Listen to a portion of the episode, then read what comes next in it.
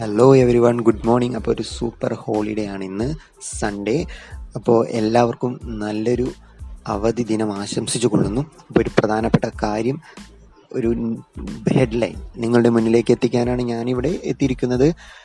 I am S R J podcast welcome back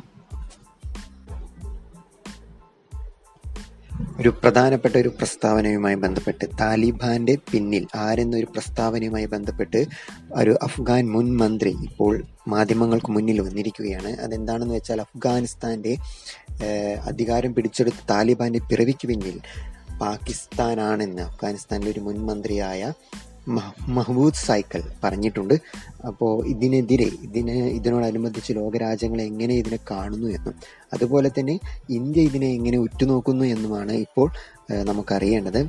എന്തായാലും ഇന്ത്യയുടെ പ്രസ്താവനയ്ക്ക് വേണ്ടി നമുക്ക് കാത്തിരിക്കാം.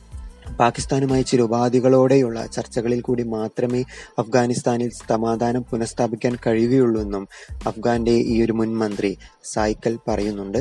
അൽഖ്വദയും മറ്റു ചില തീവ്രവാദ സംഘടനകളിലെ അംഗങ്ങളും താലിബാനുമായി ചേർന്ന് അഫ്ഗാന്റെ വിവിധ മേഖലകളിൽ പ്രവർത്തിക്കുന്നുണ്ടെന്നും സായിക്കൽ പറയുന്നു. അപ്പോൾ ഈ ഒരു കാര്യത്തെ ലോകരാജ്യങ്ങൾ എങ്ങനെ നോക്കിക്കാണുന്നു എന്ന് നമുക്ക് കാണാം. അതിനിടയിൽ നമ്മുടെ Joe Biden U S president Joe Biden ഒരു പ്രധാനപ്പെട്ട ഒരു കാര്യം ഇപ്പോൾ ഏഹ്, പറയുന്നു വൈറ്റ് ഹൗസിൽ നിന്നും പ്രധാനപ്പെട്ട ഒരു ഹെഡ്ലൈൻ വരുന്നുണ്ട്.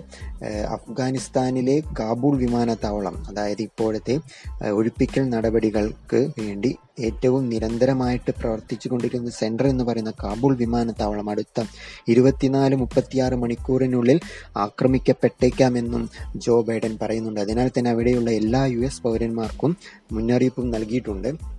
തീർച്ചയായും വളരെ ഗൗരവത്തോടു കൂടി കാണേണ്ട ഒന്നാണ് ഇത് കാരണം ഇത്തരത്തിൽ മുന്നേ കാബൂളിൽ നടന്ന കഴിഞ്ഞ കഴിഞ്ഞ വീക്ക് നടന്ന രണ്ട് ഇരട്ട സ്ഫോടനങ്ങൾക്ക് ഇതിനു മുന്നേ നമ്മുടെ രഹസ്യാന്വേഷണ ഏജൻസികൾക്ക് വിവരം ലഭിച്ചിരുന്നു. അതിനനുസരിച്ച് അവർ മുന്നറിയിപ്പ് നൽകിയിരുന്നു. മുന്നറിയിപ്പ് നൽകി ഏകദേശം രണ്ട് ദിവസത്തിന് ശേഷമാണ് അവിടെ ഇരട്ട സ്ഫോടനം നടന്നത്. അതിനുശേഷം ഇനി വീണ്ടും കാബൂൾ വിമാനത്താവളം കുറച്ചുകൂടി ശക്തമായി ആക്രമിക്കാൻ സാധ്യതയുണ്ടെന്നാണ് വൈറ്റ് ഹൗസ് വക്താക്കൾ പറയുന്നത്. ഇതും ലോകം വളരെയധികം ഉറ്റുനോക്കിക്കൊണ്ടിരിക്കുന്ന ഒരു കാര്യമാണ്.